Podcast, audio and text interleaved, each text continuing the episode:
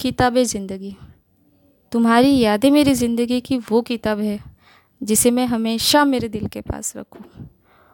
और पढ़ने की तो बात दूर ही रही, किसी को देखने तक की इजाज़त ना दूँ।